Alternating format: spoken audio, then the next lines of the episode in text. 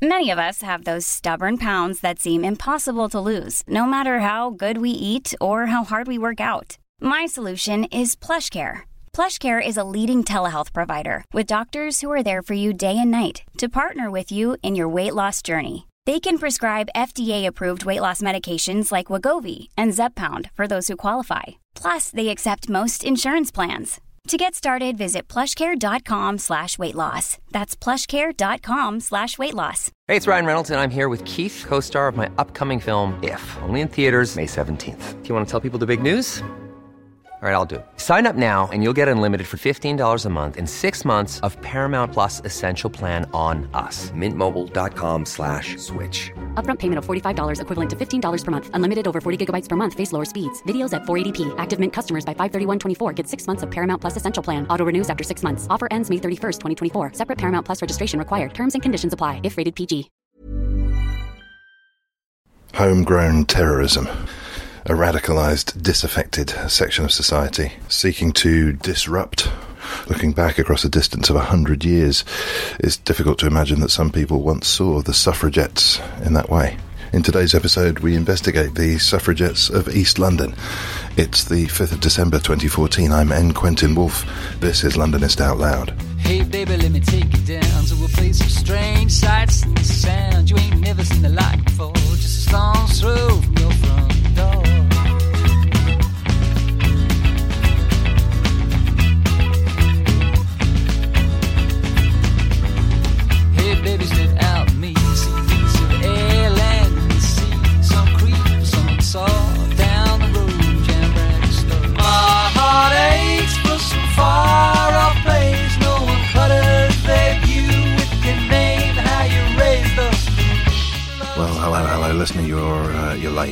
done the show now, uh, so that's it. Th- thanks for coming there.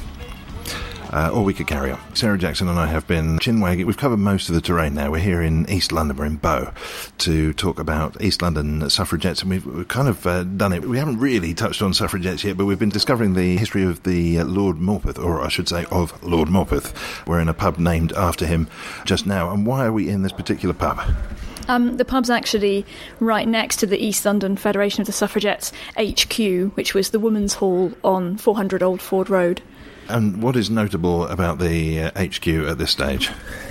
At this stage, it's it's not really there. It's it's looking quite green and, and tree-like, um, but there is a little plaque on the side of the Lord Morpeth pub uh, wall commemorating the fact it was there. Um, we have the book as an excuse to talk about the East London suffragettes. Now, of course, we've heard of suffragettes in several contexts, and people will be familiar with the rallies to get the vote early in the last century. Certainly, people chaining themselves to railings, and I guess Emily Davison going under the King's horse, and pretty much that might be the full extent of people's knowledge of the suffragettes. But you've got a book here. Let's talk about the inception of the project, first of all, East London suffragettes. Why did you write it? Why did you write it in such a hurry?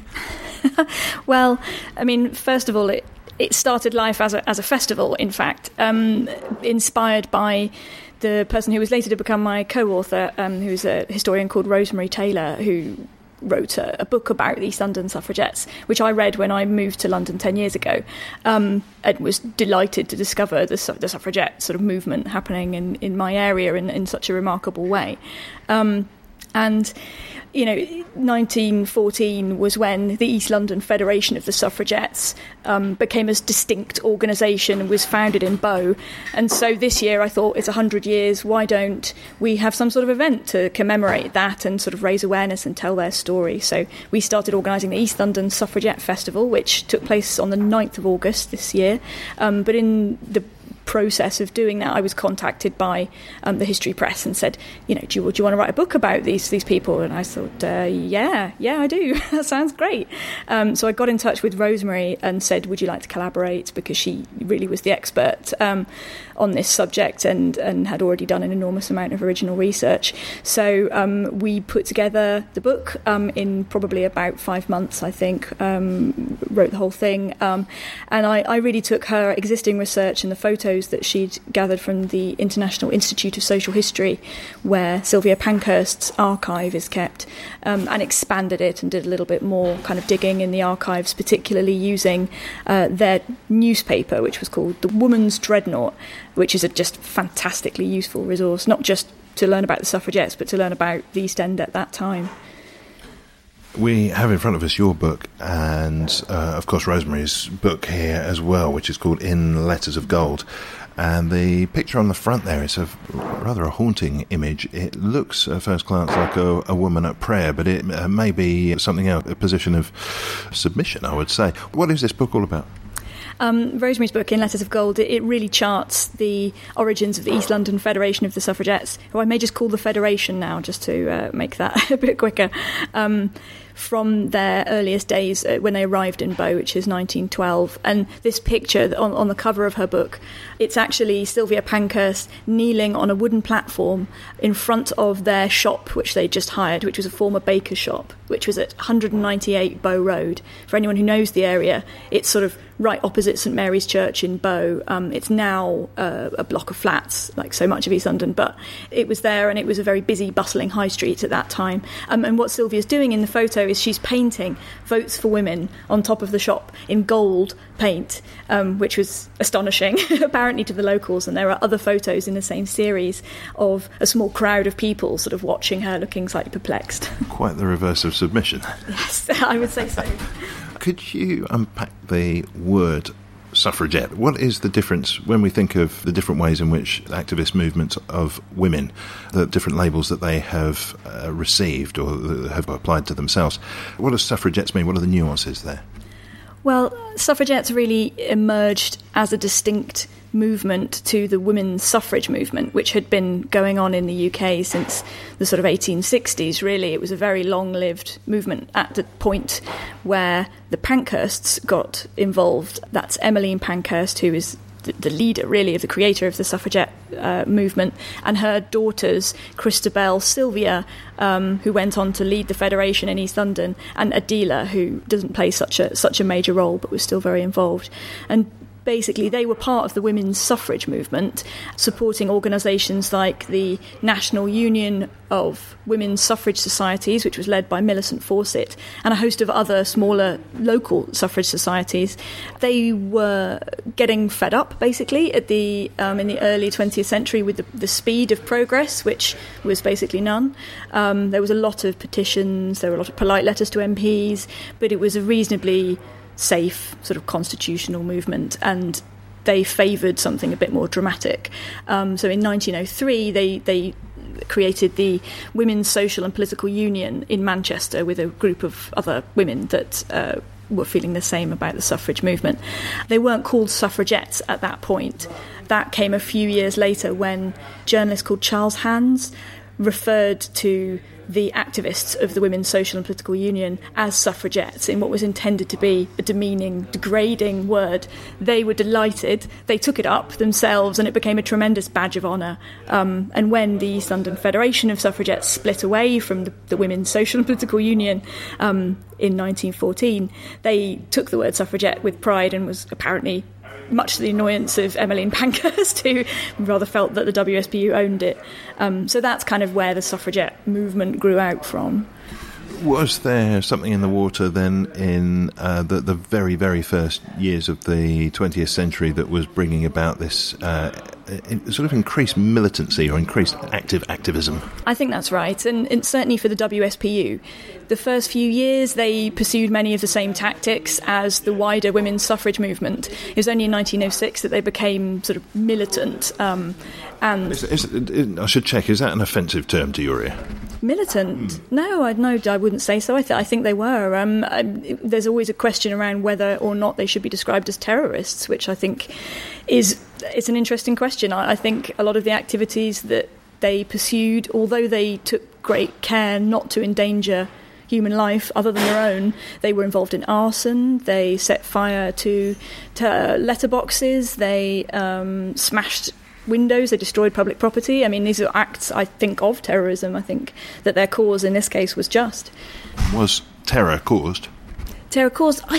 Th- That's an interesting question. I don't know. It's so much of the press coverage, which is what we have as a source to go on, is trying to belittle and trivialise their efforts. Silly little women uh, causing a fuss. Exactly, silly little women. They were hysterical. There was lots and lots of mockery and an attempt to undermine them. So I think what that you don't really get then is a, an accurate picture of how much people were afraid, whether they were they felt terrorised by these activities. They were certainly very annoying, and there's lots and lots of um, examples of actions taken to try and, and manage these bothersome suffragettes, whether that's passing legislation, for example, allowing force feeding for political prisoners in 1909, um, or in East London, in Bow, the suffragettes were banned from using public halls, civic halls, to hold their meetings because they were seen as a as a, a troublesome force.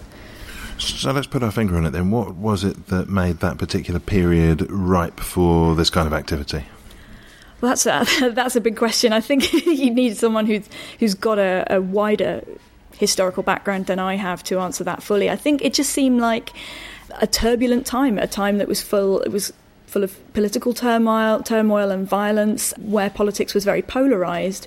There was a lot of disruption in, in Europe. There'd been wars and, and pogroms. There was a lot of immigration coming in, particularly through East London. I mean, that's that's been fairly constant, but there was, for example, a group of um, German anarchists that, that moved into East London, which disseminated anarchist ideas. You've got the um, you know Marxist ideas and speakers. Eleanor Marx and Rosa Luxemburg came and spoke in East London regularly. Um, I think there's. I, I don't have the answer to why that particular time. Oh, I kind of think you do from what you're saying. And, and it also seems to me, well, on this show, we've very often found ourselves talking about the benevolence of well to do Victorians, all sorts of things, the Bishopsgate Institute. Uh, Dear Rachel Kolsky, friend of the show, has taken us a number of times around bits of the East End and showed us good works of various women who were determined to make a change for the good of uh, all sorts of different groups. And you can't help imagining that sort of spirit of rolling up one's sleeves and getting on with it, overspilling and, maybe uh, railing against the frustration of being put back in its place all the time. Why don't you take us from there up until perhaps the start of the First World War? Sure. Actually, yeah, that's an interesting connection that's just um, you just prompted there, which is perhaps the difference between some of those good works of the Victorians um, who came into East London to try and help. I mean, and, and all very well intentioned, I think, um, and achieved really remarkable things and, and sort of created sort of the charity sector, sort of as we know it today. Doesn't that seem a far weaker phrase, the charity sector, compared with what uh, what was going on there? That's yeah, I think that I think that's right, and I feel that there is a movement from these charitable works, these good works of sort of ladies who lunch, going into East London and sort of trying to save people as both um, physically and spiritually. Um, and what I think you see emerging at the beginning of the 20th century is more and more of a political movement for social change. And what I think is really one of the things that drew me so strongly to the East London Federation of the Suffragettes is that they conducted um, relief programs, sort of poverty relief programs. Uh, particularly when the war broke out, there was an enormous wave of unemployment and real, I mean, people who were living on the edge anyway were kind of pushed into the abyss. Um, and they rolled out all kinds of interesting uh, operations to try and meet that need, but it was never. Um, charity. It was never good works by lovely middle class ladies. They they led organised community action. Um, it was led by the members. They were largely self organising in different branches, um, and it just seemed so much more the spirit of the age that the local people were sort of filling in the gap really between you know what the state and what their employ- employers could provide for them. Um, and of course, there was there was lots of there were protests, there was campaigning, there was lobbying. They were militant, so it wasn't simply, you know, meeting the need. It was also campaigning for structural change, and that's one of the things I think is so brilliant about them. Yeah, that's one of the things that gets overlooked for quite uh, obvious reasons in that period of the First World War. That the Irish question was being asked in a very particular way at that point. There was a, lot of uh, very aggressive behaviour on both sides. The unions were in full force and were going out on strike during the First World War, which is one of the things that always alarms me. The women's movement was on the rise. Well, in fact, that's one of the things that I often find quite difficult to swallow is the white feather connection with the women's movement. Having written about that, I find that rather disturbing and alarming. But you can see quite easily how it would come about from that fermenting political stew. I think that's a classic example of the kind of polarisation that was taking place because the Women's Social and Political Union, which is led again by Emmeline and Christabel, which is Sylvia's mother and sister, um, was became a fervently nationalist um, organisation. Uh, changed the name of their paper from Votes for Women to Britannia, um, and were very involved in supporting the propaganda and, and some of the shaming activities around conscientious objectors and, and men who, who didn't go to war. Whereas the East London Federation of the Suffragettes, um, while they didn't kind of declare themselves right at the, at the beginning of the war as pacifists, over the next two years, as the mood in the country changed and as the kind of horrors of war became more well known, widely known, um, they adopted a very radical stance of complete pacifism. They campaigned against conscription, they campaigned against executions for cowardice. They were, in the Dreadnought newspaper, they publicised cases of shell shock at a time when obviously this was still not a, a widely understood condition. And they were punished for it. They had won a lot of support from they even won some, some small grants from um, the government while they were conducting their relief activities at the start of the war. So those are things like distributing milk, running um, cost price canteens so that people can have nutritious food. Um, uh, they opened a cooperative toy factory to provide jobs and a nursery where women could leave their children because um, obviously they are the principal breadwinners at this time, most of the men off at the war or otherwise unemployed. They won a lot of support and accolades for that. But then as soon as they started to, you know, taking an anti-war line, they attracted some of the same kind of abuse and attacks that they had during the very militant era of suffragette activism. Um, so people throwing paint at them when they were speaking, storming the stage, being beaten up by the crowds and by the police, and sometimes by the police allowing the crowds to a- attack women speakers and things like that. And women, uh, they were their offices were raided. You know, all kinds of all kinds of penalties like that. So you've got kind of this the suffragette movement at that time, which started off as a single organisation in the Women's Social and Political Union, taking completely different paths um, in the face of the war.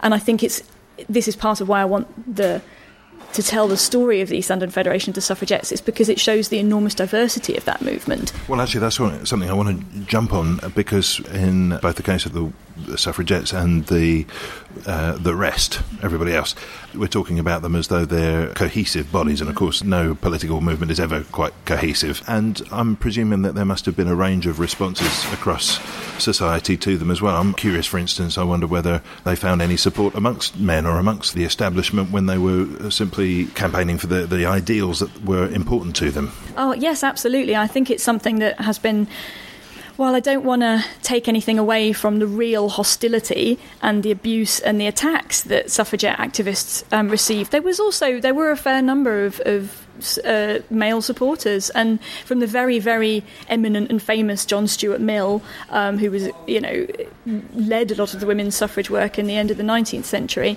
through to, you know, various other sort of political figures um, in the Labour Party, the, the, the, new Labour Party, Keir Hardie and George Lansbury were enormously supportive. Um, and there was a men's league in support of women's suffrage. I can't remember exactly the name, but there were so there were organisations of men supporting um, the women's movement at this time. Was that support garnered on the basis of this is the right thing to do, or were there other uh, veiled interests that were going on there?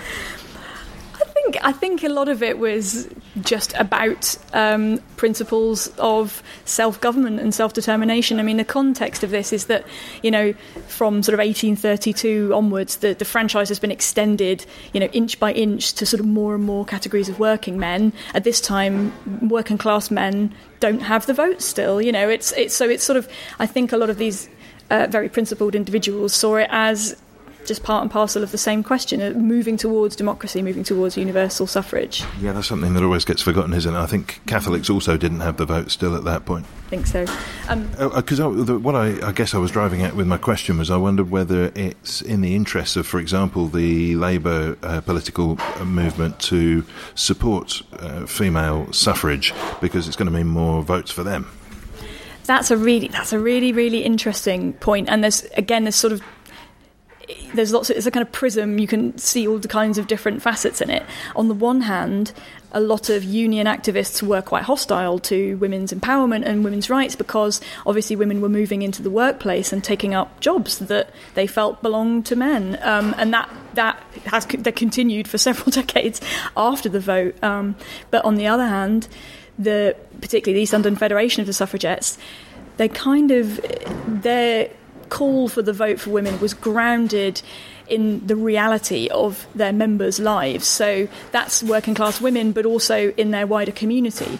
Um, and they're rather than saying just this is fair, end of, you know, this is why we need it.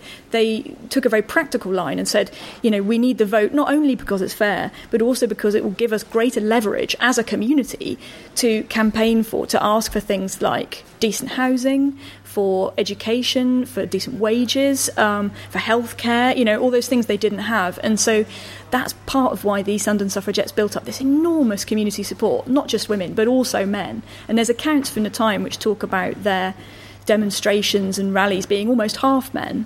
Um, it's because it was seen as beneficial to the community as a whole um, if their women also had the power to vote. Do do you know? I think uh, while while you've been talking, you've managed to uh, through through the words you've been using there, you've managed to shuffle things around in my head so that I um, uh, understand the difference. I think. Tell me if I'm wrong with this. Between political empowerment, which is uh, at least the major part of what we're talking about here, and how this w- issue would be looked at now, which is more to do with rights. Yes, that's oh, that's an interesting question. Yeah, they. Um, because obviously, sort of human rights as a concept has got a very long history on one hand, um, but a sort of short history in terms of its representation in international law. You know, it's the Universal Declaration of Human Rights at 1948. I can't remember, but it's um, but so at this time there isn't legal kind of human rights protection in the same way, but there is a sense absolutely of people having rights. Um, well, but, but but also, uh, I, th- I, think what I was what I meant was it's more to do with empowering individuals, whether it's oneself or someone else, to, to be able to effect change, rather than there being a, a list of things to which one is entitled and which one's um, sort of ego, I suppose, obliges one to claim. Yeah, that's uh, yeah. Okay, I see what you, I see what you mean. I, I absolutely think that that's what they were the East London Federation of the Suffragettes were always looking at the vote as um, a means to an end, as part of a wider struggle for equality. Um, and they very much saw things like rights not just as something people should have because they were entitled to it, to be fair, but also tools that could be used to change the whole system. I, I feel there's a, I think it's an old uh, feminist sort of women's lib slogan from the 70s, which I think is really encapsulates what they were trying to do. And they say, we don't want a bigger slice of the pie, we want a different pie, we want to change everything. And they were really, truly radical in their the, the scope of that vision, you know. Um, and whereas I think some of the other arguments for the vote in other parts of the suffragette movement were were much more about sort of you know equal citizenship, yeah, an equal list of one size fits all seemed like a good idea for clothes. Nice dress. Uh, it's a it's a t-shirt. Until you tried it on. Same goes for your health care. That's why United Healthcare offers a variety of flexible, budget-friendly coverage for medical, vision, dental, and more. So whether you're between jobs, coming off a parent's plan, or even missed open enrollment, you can find the plan that fits you best. Find out more about United Healthcare coverage at uh1.com. That's uh1.com. It's that time of the year. Your vacation is coming up. You can already hear the beach waves, feel the warm breeze, relax, and think about work. You really, really want it all to work out while you're away. Monday.com gives you and the team that peace of mind. When all work is on one platform and everyone's in sync, things just flow wherever you are. Tap the banner to go to Monday.com. There's never been a faster or easier way to start your weight loss journey than with PlushCare. PlushCare accepts most insurance plans and gives you online access to board-certified physicians who can prescribe FDA-approved weight loss medications like Wegovy and Zepbound for those who qualify. Take charge of your health and speak with a board-certified physician about a weight loss plan that's right for you. Get started today at plushcare.com slash weight loss. That's plushcare.com slash weight loss. plushcare.com slash weight loss. Of rights that, that one has, and not necessarily what is then done with those rights. Um, so, uh, bringing us up to the break, we could touch on the splinters and factions among the East End operation. But just a sort of a word of caution that the main sources that we have are from the East End Federation newspaper and from Sylvia Pankhurst's memoirs. Um, and so they're obviously you know, going to highlight sort of the positives, the cohesion, the solidarity. Um, although she does document incidents where there were conflicts and there were challenges. She's quite open about it all. And one that really sticks in my mind is, is very early on in the East End campaigns, is when, back when they were still part of the Women's Social and Political Union in 1912, one of the local suffragettes, um, a lady called Melvina Walker, who describes herself as a docker's wife, um, and who lived in Limehouse, challenges Sylvia and says, whenever there's going to be a an event or you're going to have speakers on a platform in East London, we want a local woman on that platform, not just someone from Central London Suffragette HQ. You know, we want we want our voice to be heard because it's our neighbourhood. And Sylvia, you know, is delighted. She's, she's surprised she hasn't. You know, she feels bad that she hasn't addressed this before, but she she absolutely welcomes that criticism. So there was clearly challenge, and they were a scrupulously democratic organisation, so they probably had to, you know, had long discussions about different issues and things like that. But there, certainly in the sources I was looking at, there isn't a great deal of evidence of, of rifts or conflicts. Uh, which is never a good way to finish the first half of the show. What we want is there were loads, and we'll tell you more about them. But I don't think the history of the suffragettes is going to be crisis or conflict free, and we'll be hearing some more of that, and indeed finding out about uh, Lord Morpeth, who we've been we've been doing a bit of research on him. We can't make any actual connection between him and the pub named after him, but we'll be back in just a moment. Londonist Out Loud is sponsored by Audible. To claim your free audiobook from a range of 60,000 titles, try the Audible service on 30-day free trial. Audiobooks can be saved as MP3s and played on your compatible phone, tablet, or desktop, or burned to CD, and they're yours to keep. For your free audiobook, go to www.audible.co.uk slash Londonist and click through. You're listening to Londonist Out Loud. I'm N. Quentin Woolf, and with me, Sarah Jackson, the author of East London Suffragettes. We're in East London. We're near uh, Suffragette HQ, which was next door until it became grass. And uh, in, fr- in, front of me, we've got a picture of Lord Morpeth. And uh, if you were planning an exciting night out on the town, Lord Morpeth, judging by this picture, is not the fellow you would invite out with you. He looks uh, stern. He's in one of those photographs where he's been ordered to sit still for about 20 minutes while the exposure exposes. A few things about Lord Morpeth. Um, died in about 1865. In fact, we should, if we're going to do a biography, we shouldn't start with when he died. That's never a good way to do it. But he was heavily involved in Ireland, and we were trying to figure out what might have made a pub name itself after him. This pub was established in the 1850s, so it's quite possible that uh, it was named after him at around that point. We're not quite sure. He certainly seemed to have his finger in a number of bills to do with improving the lot of poor folk in various parts of the world, uh, looking after disabled Jewish people and so forth. So it might have been a good cove. That's about as close to it as we can get. We have no evidence that he was ever here, though.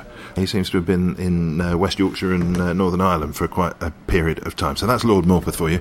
A condensed history of Lord Morpeth. You can find out more on the uh, Lord Morpeth pub website, www.lordmorpeth.com. Now, the pub has recently changed hands, uh, about three weeks before us uh, recording this, and apparently previously it was the sort of place that uh, the average suffragette might not have approved of, which is to say that at the very least it was almost uh, completely male and not as welcoming as a pub could be, perhaps. Well, all that's changed. They've changed hands and they've got a decent jukebox in and uh, the all important pair of buffalo horns up on the fireplace. I'm not really sure what that's all about, but the place is wood panelled and pizza is cooking in the kitchen even as we speak. It's a, a good looking place. Come down here if you uh, want to get a, a, craft beer and a nice slice of Diavola.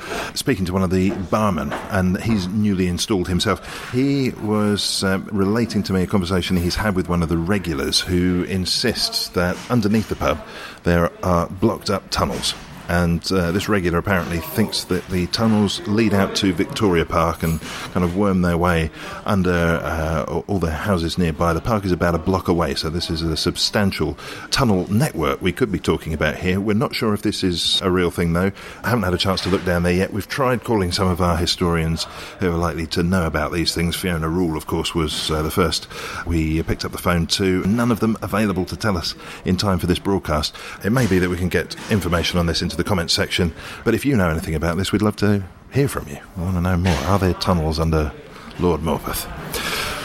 Well, back to uh, suffragettes, and of course, with the East London chapter of the uh, suffragettes, we know some of the names. We know the Pankhursts, of course. There are bound to be other names that we don't know so much about, but should. And Sarah Jackson, who should we be looking at when we think about East London suffragettes? Well, there are, I mean, there are so many to choose from. It, it's really been one of the absolute pleasures of, of, researching the book is is getting to know this group of people who who largely have been sort of forgotten. It's it's very lucky we have the Women's Dreadnought newspaper and that we have Sylvia Pankhurst's memoirs. You know, otherwise we might not know much about them at all. Um, one of my favourites is a lady called Mel- Melvina Walker, um, who uh, was from Limehouse. She had been, before she got married, uh, a lady's maid, um, and reportedly her knowledge of, of what went on in the big houses of rich people gave her a very cool confidence um, around her betters. And there's just some wonderful stories of her. Um, she was she was a really naturally talented public speaker. Um, Sylvia described her as um, some, you know, like a, a, French revolutionary waving a bonnet rouge on the barricades, you know, in, when she was in full flood. Um, she was an immensely popular speaker from across all different movements, and of course, there was an enormous amount of political speaking happening at this time. Um, and uh, she was also a popular delegate because one of the kinds of lobbying that the East London Federation of the Suffragettes did was to democratically elect members of a delegation that would go and meet with a minister. And they met with the Prime Minister on one occasion, but they also met with, for example, you know, uh, president of the Board of Trade or, you know, sort of a person in charge of, of what passed for welfare at, at, at, that time, and then put their case to him. Um, and there's a wonderful example of Melvina Walker in a meeting with Walter Runciman, um, who was the president of the Board of Trade during the war, arguing for food price controls because the cost of living had just spiraled to a ridiculous point at the same time that this wave of unemployment had hit families in the East End. Um, just as an aside, do you know whether that was because of scarcity of uh, foodstuffs or because of profiteering? That's a, yes, that's an interesting question. Um, again, I don't know enough about the background to say, but Sylvia certainly believed it was about profiteering, um, and there was uh, one of the points they made in this meeting with Runciman is that they their husbands worked on the docks and they worked in the warehouses and they could see the stores of food. They could see big boxes of sugar and tea and, and everything that they were being told now suddenly cost a fortune. Um, and Melvina you know, they, they set out their case to, to Walter Runciman, who congratulated himself that uh, they hadn't yet reached panic prices. Melvina said, Well, at your salary, they're not panic prices, but at 25 shillings a week, they are. And he mumbles, Oh, it's not a question of salary. And she bangs the table and says, It is a question of salary which I think is a really lovely example of, you know, their fearlessness when dealing with these immensely powerful men, but also their acute understanding of the bigger picture of inequality. This isn't just about food price controls. This is about salary. This is about wage inequality. This is about class. You know, um, so she's she's one of my favourites. But there's a, there's a lot of wonderful stories. Is there an element here, and I really don't know whether this is a, a valid, uh, not even suspicion, a valid link I'm making in my mind, for uh, members of the suffragette movement at this time to be seeing themselves as figureheads for much bigger issues that, that go far beyond uh, just the, the lot of women? I think it was, again, it's one of those differences between the Women's Social and Political Union um, and the East London Federation of the Suffragettes, and that the Women's Social and Political Union were very, very focused on votes for women, not even really broader women's rights, just the vote. And in a way, that was a fantastically effective campaigning tactic, and they had a very, very simple argument, um, and they could focus all their energy and all their resources on, on achieving that. Whereas the East London Federation campaigns on a massive range of issues like decent housing, equal pay, um, healthcare, sort of uh, all kinds of things. But they also allied themselves and joined coalitions with all kinds of other groups. So, you know, uh, people calling for home rule for Ireland and again in the war, sort of campaigning against um, conscription, all those kinds of causes. Um, and in fact, that's where the split between the two organisations really comes from. Um, there's a meeting in January 1914 where Sylvia is summoned to Paris, which is where Christabel and Emmeline Pankhurst are residing at that time, to escape police persecution.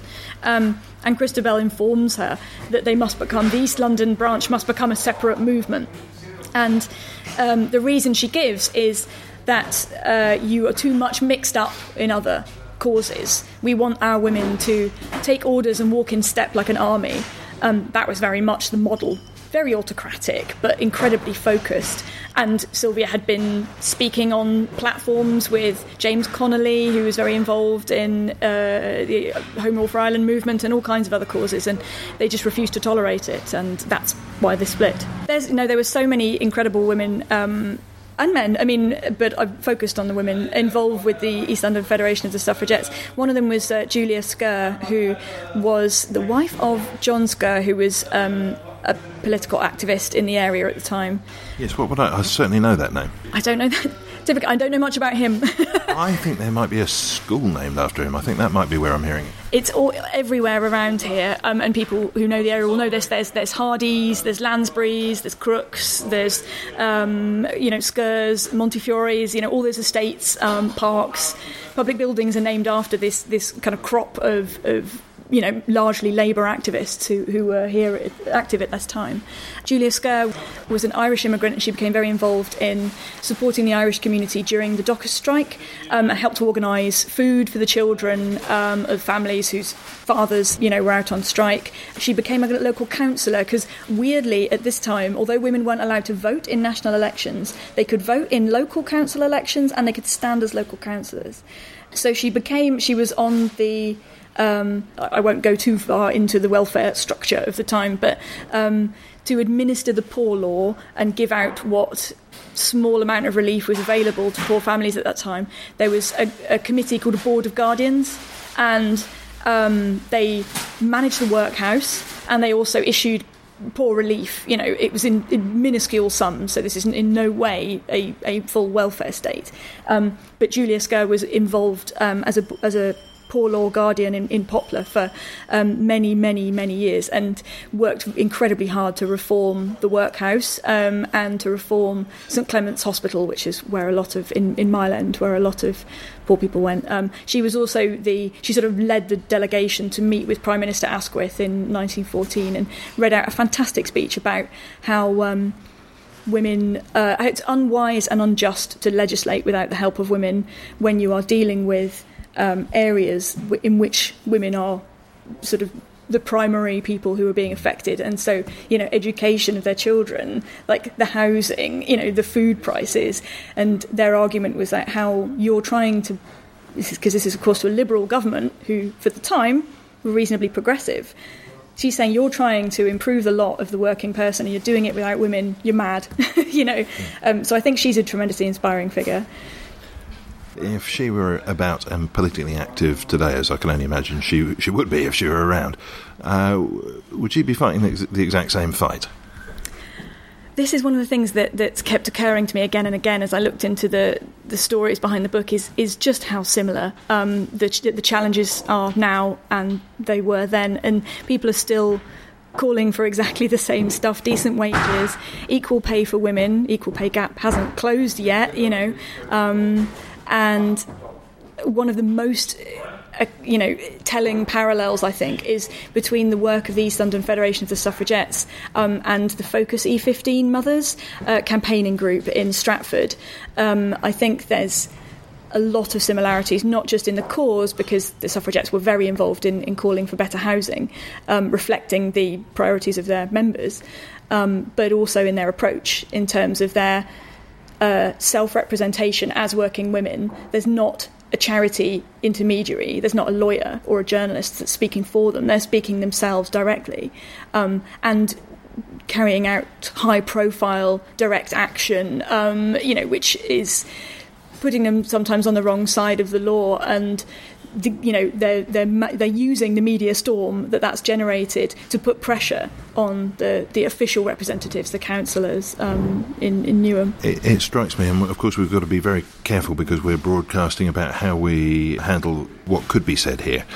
But one might reach for what you said earlier about the lengths that uh, to which the suffragettes were prepared to go in order to uh, make their opinions felt. And of course, if uh, I think if people were, if women were to do the same sorts of things today on the same sorts of scale, the scale of anti-terror legislation that could be brought to bear upon them, and, and indeed we've seen it brought to bear on people who've done uh, nothing that, that, I would think of as an act of terrorism. It's truly uh, frightening, isn't it? I would say, I would say so. Absolutely, I think they record uh, incidences of, of, police brutality um, and we know if one of the most famous examples is, is Black Friday, which is is oh, earlier. I think it's 1910. Remember, um, but that involved the whole suffragette movement, um, and there were direct orders from the Home Secretary to the police to delay arrest which meant that the women who were involved in a kind of melee um, in in the crowd were being really savagely beaten and, and sexually assaulted by the crowd, and the police weren't intervening. They could have arrested them and carted them off, and off they go. But you know, there's, I think it's certainly not something that only happens in, in 1914, and the tools maybe are different, and maybe the is more legislation now, sort of in the name of anti terrorism, which has been used to suppress protest. But, you know, I think the, the control and the fear of protest is very much the same. What about you? We've talked a lot about uh, these women. What about uh, this woman who has uh, found her way from Cornwall, where the bright lights of Plymouth were not enough to sustain you? Um, that's right. I mean, I, I, moved to London about 10 years ago and moved to Bow, um, so it's really nice to be back here um, and now live a bit further out, just past Stratford. Um, and yeah, I, I finding out about the suffragettes and their history in my local area was tremendously important to me, I think, as I found. I don't know. I, I feel I feel like I've, I've put some roots down here, and part of my decision to do that is about the history, and it's it's just a really incredible area were there, this is going to sound like a facetious question, but it's really not. Uh, were there Cornish suffragettes? Yeah, I think they were. I'm pretty sure. Again, this is outside the bounds of my research, but I'm pretty sure there was suffragette activity all over the country, um, and it's not just confined to, to cities. It's in um, provincial areas as well. I mean, there was definitely women's suffrage, um, even if there wasn't suffragette, the kind of militant activity um, in. Stratford, for example, well before the suffragette movement arrived in East London, there were there was a suffrage society, there were meetings, you know, and they they would do things like they would go to kind of council meetings and sort of ask impertinent questions about women's rights and things like that. So they, they, they weren't you know setting things on fire, but but they were still quite bold and, and very well informed and very well organised. Well, the the final mystery I've got to solve today is your Twitter profile seems to refer to ghosts and aliens or something. What is going on there? Go, it's yes, ghosts, robots, and socialist suffragettes. I'm having a bit of a personal branding crisis at the moment because this this whole project about the East London suffragettes is is very much outside, you know, my work. It doesn't necessarily have a lot of overlap with some of my other interests, and so uh, that's that's just reflecting my personal struggle to uh, get across all my different interests. What do you work at? Um, I work. I manage the website for a charity, which is where some of the robot stuff comes in. I'm just quite interested in digital culture and, I mean, how technology is changing our lives and changing our behaviours, those kinds of things. And robots are just cool as well. I can't quite piece together a charity where robots would naturally come to mind. I, I, I sense you don't want to reveal this. There are just kind of challenges, I think, in sort of the modern world um, in separating out your sort of personal and professional identity. And the reasons you want to do that, I think, don't necessarily change. Um, but there is also something recently um, around the Lobbying Act, um, which I don't know if you know much about that, but it's it's so it was passed. Um, and the effect is, to some extent, to restrict charities' ability to speak out on politically and speak out on political issues. Um, and you know, it's, that wouldn't affect me particularly, but it's just made me think again about maybe keeping, you know, some of my different various interests separate. That makes a lot of sense. It makes your life a, a nightmare then, presumably, because you've got these different categories going on that you're going to have to make uh, sense of at some point. But good luck with that. I'm not going to worry about that. Uh, the book is East London Suffragettes. The two authors, we should say, Sarah Jackson and the absent today Rosemary Taylor, who I believe is selling herself uh, somewhere in Europe. Um, does it sound bad? Uh, I wouldn't say she was selling herself. Um, No, sunning herself. Good God. I was thinking that's a, that's a bit strong. Um, We've just set back some cause or other by m- many years. and the publisher is. uh, the History Press. And quite obviously, you'll want to get into your local East End bookshop to pick up a copy of that because it's all about the East End. While you're there, a copy of In Letters of Gold by Rosemary Taylor, also a good bet. A final East End bit of trivia, suffragette nugget, anything you like to uh, finish us off with, Sarah Jackson. Okay, it's one of my favourite. I mean, there's all kinds of um, stories of the suffragettes being arrested uh, at protests. Um, one of my favourites is um, one where a suffragette called Norah Smyth in East London was was drilling the People's Army, um, and she had a big bass drum and drumsticks and was marching up and down Roman Road. Um, drilling them. Um, they were stopped by the police. There was a there was a scuffle, um, and she was arrested. And in court, she was charged with kicking a policeman in the shin and hitting him on the neck with her drumstick. Sarah Jackson, thanks very much. Thanks. My heart aches for some far off And that's all for this week. My thanks for this week to Sarah Jackson. Thanks too to Rosemary Taylor, Mark Barr, and Bernie Barkley. Theme and incidental music was by Songs from the Howling Sea. I'm in Quentin Woolf.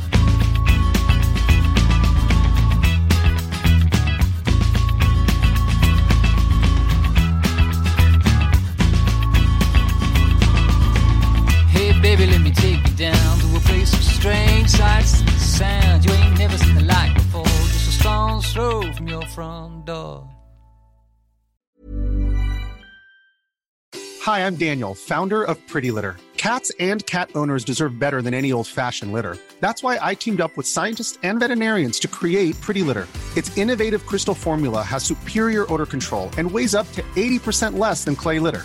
Pretty Litter even monitors health by changing colors to help detect early signs of potential illness. It's the world's smartest kitty litter. Go to prettylitter.com and use code ACAST for 20% off your first order and a free cat toy. Terms and conditions apply. See site for details. Imagine the softest sheets you've ever felt. Now imagine them getting even softer over time. That's what you'll feel with Boll and Branch's organic cotton sheets. In a recent customer survey, 96% replied that Boll and Branch sheets get softer with every wash. Start getting your best night's sleep in these sheets that get softer and softer for years to come. Try their sheets with a 30-night guarantee. Plus, get 15% off your first order at bollandbranch.com. Code BUTTERY. Exclusions apply. See site for details.